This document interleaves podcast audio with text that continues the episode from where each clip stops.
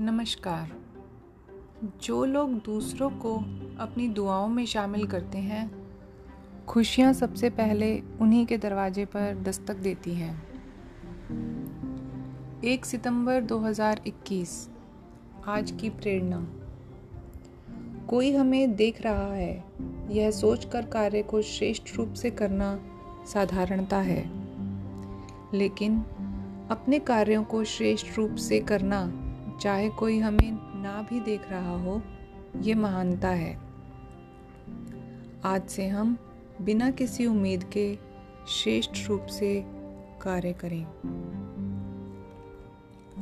आइए अब चलते हैं सत्य की राह पर। ऐ मेरी रूह, मन, आत्मा, तू हंस, तू मुस्कुरा, तू मायूस ना हो।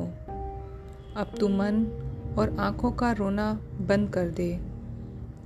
ज़िंदा है तू, ज़िंदगी की नाक में ही दम कर दे। जिस प्रकार मनुष्य में श्रेष्ठता जन्म से नहीं आती है, बल्कि गुणों के कारण निर्मित होती है, ठीक उसी प्रकार दूध, दही, छाछ, पनीर और घी सब एक ही कुल के होते हैं। फिर भी इन सब के मूल्य अलग अलग होते हैं। कहते हैं कि ढूंढना ही है तो परवाह करने वालों को ढूंढो।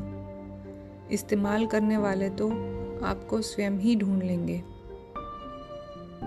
ध्यान रहे कि हम लोग हमेशा अपने भाग्य को कोसते हैं। ये जानते हुए भी कि भाग्य से भी ऊँचा हमारा कर्म होता है, जो हमारा स्वयं के हाथों में ही होता है।